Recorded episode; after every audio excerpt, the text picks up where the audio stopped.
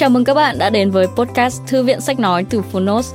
Ở podcast này, chúng tôi chia sẻ phần mở đầu và chương 1 của những sách nói bán chạy thuộc nhiều lĩnh vực và chủ đề khác nhau, được đội ngũ của Phonos chọn lọc kỹ lưỡng. Mong là thông qua podcast, các bạn sẽ tìm thấy những quyển sách phù hợp cho bản thân, kiến thức hữu ích cũng như những nguồn cảm hứng cho đời sống tinh thần và sự nghiệp.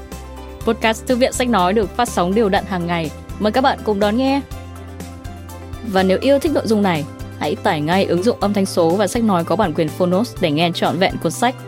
Ngoài ra, Phonos còn sở hữu hàng ngàn nội dung hấp dẫn khác như tóm tắt sách, ebook, thiền, chuyện thiếu nhi, chuyện ngủ, nhạc chủ đề, vân vân. Còn bây giờ, hãy cùng lắng nghe chương 1 của cuốn sách hôm nay nhé!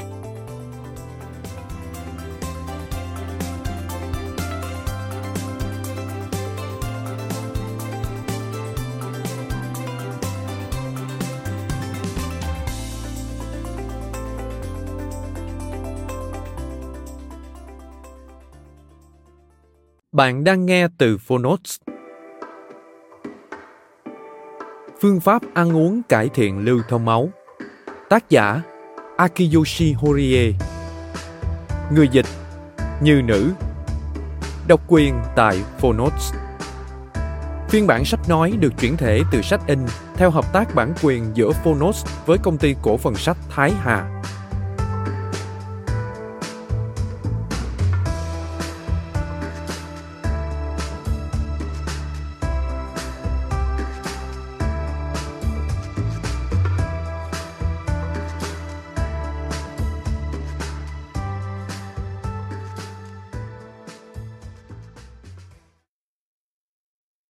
Những ý kiến về sức khỏe và y tế trong cuốn sách này là nhận định của riêng tác giả, không đại diện cho tổ chức y tế nào và chỉ mang tính chất tham khảo.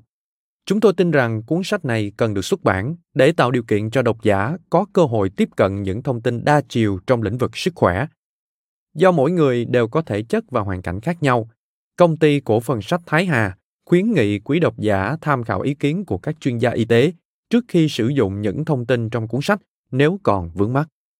Chúng tôi không chịu trách nhiệm đối với các sai sót hoặc hệ quả từ việc sử dụng những thông tin trong cuốn sách này. Sức khỏe trong tay bạn. Hãy lựa chọn sáng suốt. Lời nói đầu Máu là sức mạnh nâng đỡ sự sống. Chính vì vậy tôi luôn hy vọng ngày càng có nhiều người tự cải thiện được lưu thông máu cho chính mình. Hy vọng tất cả các bạn đều có máu lưu thông thật tốt. Đây chính là nguyện vọng chân thành nhất của tôi sau một thời gian dài nghiên cứu về lưu thông máu và qua quá trình thăm khám cho hơn 50.000 trường hợp. Với tâm niệm muốn truyền tải phương pháp tăng cường lưu thông máu và giải quyết mọi vấn đề thân tâm đến mọi người, tôi đã viết cuốn sách đầu tay là Lưu thông máu tốt, hóa giải bách bệnh. Điều đáng mừng là độc giả sau khi đọc sách đã phản hồi rất tích cực như Tôi đã rất sốc bởi tôi chưa bao giờ nghĩ máu của mình là lưu thông kém. Chỉ cần thay đổi thói quen sinh hoạt mà tôi có thể cải thiện tình trạng đau mỏi vai gáy và đau nhức hồng Thật bất ngờ, chứng đau bụng kinh, lạnh chân tay kinh niên của tôi đã hết. Chỉ mới đọc và thực hiện theo các phương pháp này trong một tháng mà tôi thấy mình ngủ ngon hơn, tỉnh dậy cơ thể thoải mái hơn và có thể bắt đầu một ngày tràn đầy năng lượng. Tuy nhiên cũng phải thừa nhận một sự thật rằng, trong số các độc giả của tôi, có lẽ còn có những người đã thử phương pháp này rồi bỏ cuộc giữa chừng, hoặc rất muốn thực hiện nhưng không bắt đầu được, hoặc đã thực hiện mà không thu được kết quả như ý. Bạn yên tâm. Cuốn sách này sẽ chỉ tập trung vào một vấn đề duy nhất liên quan đến lưu thông máu. Trước tiên để giúp những người tha thiết muốn cải thiện lưu thông máu mà chưa thành công, và hơn hết để bất cứ ai cũng có thể dễ dàng thực hiện. Vấn đề đó là ăn. Bởi vì ăn là nền tảng cơ bản của lưu thông máu. Tôi có thể nói thẳng với bạn rằng nếu bạn ăn đúng hầu như mọi vấn đề về lưu thông máu sẽ được giải quyết. Nhưng ăn đúng ở đây không phải là ăn thật nhiều những thứ giúp cải thiện lưu thông máu ăn cái này để chữa bệnh, ăn cái kia để chống ung thư, ăn cái nọ để dễ có con. Nếu bạn đọc được những điều này ở đâu đó, rồi tự ép mình ăn những thứ bạn chẳng muốn ăn, bạn sẽ bỏ qua mong muốn thực sự của cơ thể mình. Ăn mà chỉ dựa trên phán đoán, chỉ vì có thông tin thực phẩm đó tốt cho cơ thể, thì không phải lúc nào cũng mang lại kết quả tốt. Một ngày bạn ăn mấy bữa? Đa phần mọi người sẽ ăn ba bữa chính là bữa sáng bữa trưa và bữa tối cộng thêm một bữa lót dạ lúc 3 giờ chiều. Ngoài ra, có người còn vào quán lai rai với bạn bè hoặc ăn nhẹ lúc khuya. Những lúc đó họ sẽ uống thêm cà phê, trà hoặc rượu bia. Mỗi miếng ăn chúng ta đưa lên miệng đều góp phần làm nên cơ thể này. Nói đúng hơn, cơ thể ta và dòng máu cốt tủy duy trì cơ thể ấy chỉ có thể được tạo ra nhờ những đồ ăn thức uống hàng ngày. Nhắc đến tự ăn, hẳn nhiều người liên tưởng đến việc bị cấm những món yêu thích, ép bản thân ăn thức nọ thức kia, hoặc một việc gì đó đầy khó khăn và thử thách. Nhưng bạn yên tâm, ăn tuyệt đối không phải là điều khó, thậm chí đó còn là việc hết sức đơn giản. Và quan trọng nhất, những lối ăn khiến bạn phải kiềm chế nhu cầu của cơ thể trong thời gian dài, phải tự ép mình chịu đựng vô lý hay cấm cản cơn thèm ăn của bạn đều không thể cho kết quả tốt. Ăn là nhu cầu đầy bản năng của con người để duy trì sự sống. Nhiều người đã từng thử ăn kiêng mà không thành, hoặc ăn kiêng được, nhưng sức khỏe vẫn không cải thiện. Đó là vì họ luôn phải đè nén bản năng, khao khát được ăn thứ họ muốn trong một thời gian dài. Con người chúng ta là sinh vật không có sức nhẫn nại đến vậy. Đây là điều tôi đã cảm nhận sâu sắc qua rất nhiều trường hợp thăm khám, tư vấn từ trước tới nay mỗi khi ăn miếng bánh yêu thích hay nhấp một ngụm rượu ngon, bạn có cảm thấy tội lỗi không? Chúng ta không cần phải ăn uống trong giới hạn an toàn chỉ vì những thường thức, vì thứ đó tốt cho cơ thể hoặc không gây béo. Xây dựng tiêu chuẩn mà chỉ dựa vào đúng, sai, tốt, không tốt, gây béo, không gây béo thì chỉ khiến chúng ta mặc cảm, thất vọng với chính mình khi ăn uống mà thôi nhưng bạn hoàn toàn không cần tự dằn vặt như vậy. Không chỉ thịt cá, mà cả rau củ quả, mọi đồ ăn thức uống đều có sinh mệnh riêng. Ấy là trở thành thực phẩm dành cho chúng ta. Mỗi khi ăn chúng, bạn hãy cảm thấy thật tuyệt vời, thật ngon miệng. Hãy biết ơn những sinh mệnh ấy. Và dù có ăn bánh hay uống rượu, thì bạn cũng không phải là tội đồ. Tôi muốn chữa bệnh, nhưng không thay đổi được nếp sống của mình. Tôi muốn chữa vô sinh nhưng không biết mình thực sự muốn có con hay không. Tôi muốn cải thiện mối quan hệ với gia đình và người thân, nhưng không biết vì sao toàn làm điều ngược lại. Trong quá trình thăm khám và chữa bệnh, tôi đã gặp rất nhiều người như vậy. Tìm hiểu kỹ mới biết, hầu hết họ đều có máu lưu thông kém, và họ thậm chí còn không biết bản thân mình muốn gì, kể cả trong chuyện ăn uống, vốn là điều cơ bản nhất của con người. Có người hệ đến bữa là đắn đo, ăn cái này tốt hay không tốt hoặc mình muốn ăn nhưng tốt nhất nên nhịn theo đồng y, máu không đơn thuần chỉ là máu mà còn là một khái niệm bao gồm cả các chất dinh dưỡng và hormone. Thế nên khi nói thiếu máu, tức là bạn cũng thiếu cả dinh dưỡng, hormone khiến chất lượng máu kém. Đồng thời vì thiếu máu nên sự lưu thông máu cũng chuyển biến xấu. Nhưng không sao, chất và lượng của lưu thông máu đều chịu ảnh hưởng từ đồ ăn. Nói cách khác, nếu nhìn nhận lại thói quen ăn uống của mình, bạn có thể cải thiện mức độ lưu thông máu đúng như mong muốn. Mỗi ngày bạn đều ăn uống như một lẽ đương nhiên, nhưng chính hành động đương nhiên đó lại mang đến sự sống cho bạn. Tôi vẫn luôn hy vọng rằng mỗi người trong số các bạn biết được bản thân mình nên ăn cái gì và ăn như thế nào để duy trì máu lưu thông tốt cả về lượng và chất, qua đó giúp cuộc sống của bạn thoải mái, hạnh phúc hơn. Chính vì vậy tôi đã viết nên cuốn sách này. Đừng chỉ dựa theo những kiến thức rối rắm mà hãy lắng nghe cả tiếng gọi của trái tim, của cơ thể mình khi ăn. Đến bữa, bạn hãy ăn thật ngon miệng. Thực hiện đều đặn như vậy, trực giác và khả năng phán đoán của bạn sẽ ngày một nhạy bén hơn. Bạn sẽ không cần kiềm chế nhu cầu của bản thân mà vẫn tự động ăn đúng đắn. Ăn là bản năng sinh tồn của sinh vật. Khi ăn đúng, bạn sẽ điều chỉnh được lưu thông máu, giải quyết các vấn đề thể chất lẫn tinh thần và có thể trở thành con người mà bạn muốn hướng đến. Bản thân tôi sinh ra và lớn lên dưới điện thần Izumo Taisha, vị thần chuyên kết nối nhân duyên. Tôi tin rằng được gặp gỡ các bạn thông qua cuốn sách này cũng là một nhân duyên đáng giá của đời mình.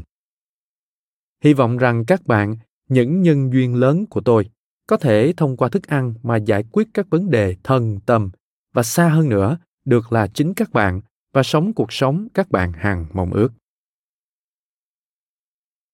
Chương 1 Ổn định lưu thông máu, tinh thần và cơ thể cũng thoải mái hơn.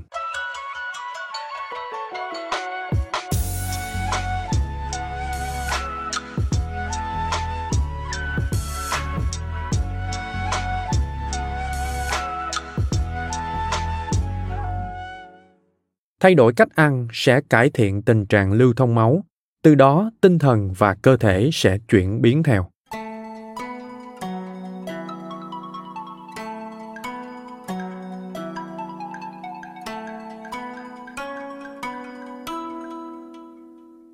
Tôi muốn gầy đi nhưng cứ ăn luôn miệng. Chị y, khi đến khám ở chỗ tôi đã phải khóc nấc lên như vậy nặng 77 cân với mỡ chiếm 50% trọng lượng cơ thể. Chị luôn tâm niệm mình phải gầy bớt, nhưng chị vẫn không gầy đi được.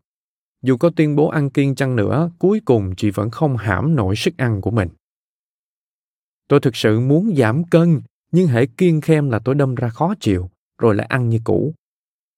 Tôi muốn được mặc những bộ đồ dễ thương, muốn trở thành người phụ nữ đáng yêu, nhưng tôi không sao giảm cân được. Bạn trai của chị thường nói, anh thích như vậy hơn. Em mập một chút mới hấp dẫn. Hay trong em mũm mỉm vậy mới đáng yêu. Vì thế chị đã từng cố tự an ủi, mình béo nhưng vẫn dễ thương. Tuy nhiên, thực sự trong thâm tâm, chị luôn gào lên với chính mình. Không có chuyện đó đâu. Dù tự biết cơ thể mình không hấp dẫn, chị vẫn luôn cố lái mình theo ý nghĩ, béo mới là xinh. Và mỗi lần giảm cân thất bại hoặc mỗi lần ăn nhiều, chị lại tự bao biện mình béo nhưng vẫn dễ thương.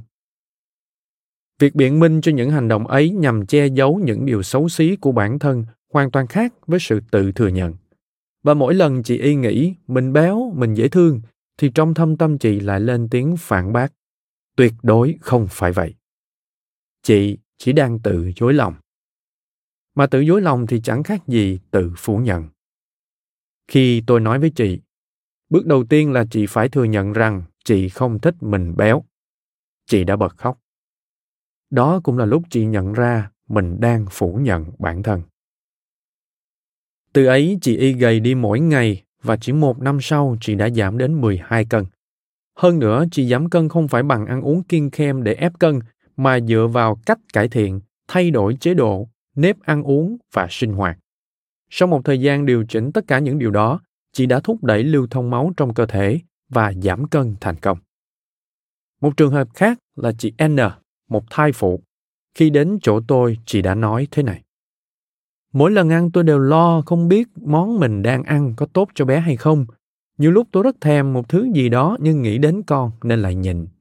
Hoặc có những món tôi chẳng thích chút nào, nhưng cũng vì nghĩ đến con mà đành cố ăn. Giờ thì tôi đã quá mệt mỏi khi suốt ngày phải ăn uống kiểu như thế. Mỗi ngày chị N đều ăn khá nhiều bữa, cả bữa chính lẫn bữa đệm. Và mỗi lần ăn là mỗi lần chị trăn trở như vậy.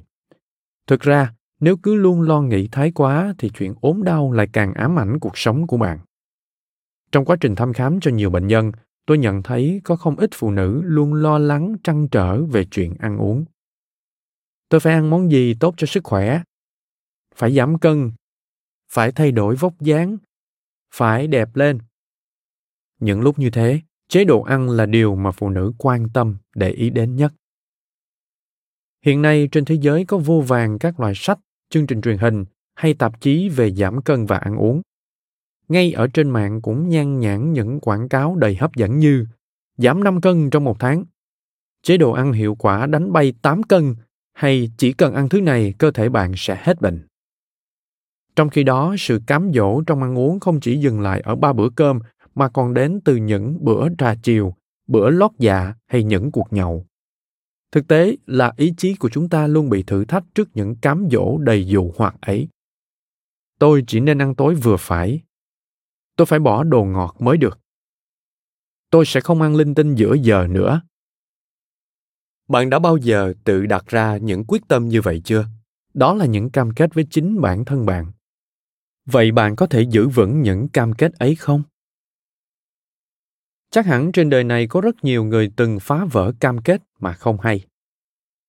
Nhưng còn cách nào khác đâu. Tại tôi thèm quá. Từ ngày mai tôi sẽ thay đổi. Mỗi lần phá vỡ cam kết với chính mình, chúng ta thường viện ra cớ này cớ nọ.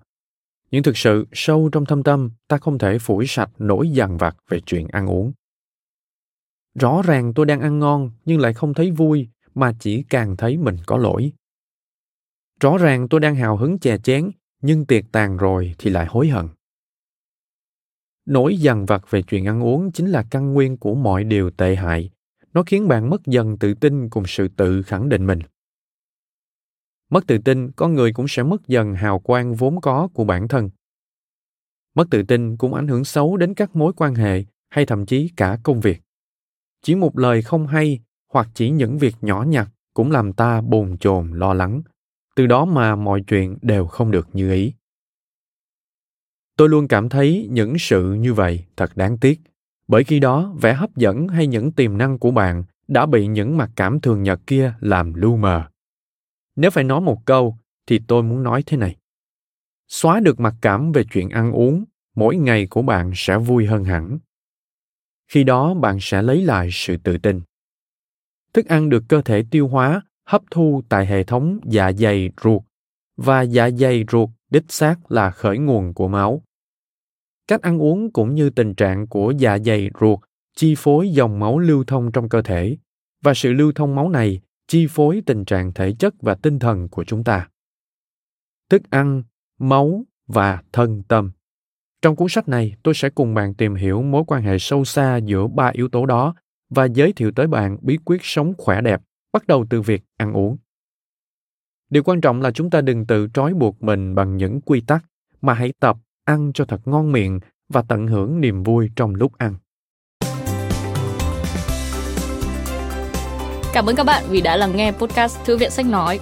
Podcast này được sản xuất bởi Phonos, ứng dụng âm thanh số và sách nói có bản quyền dành cho người Việt.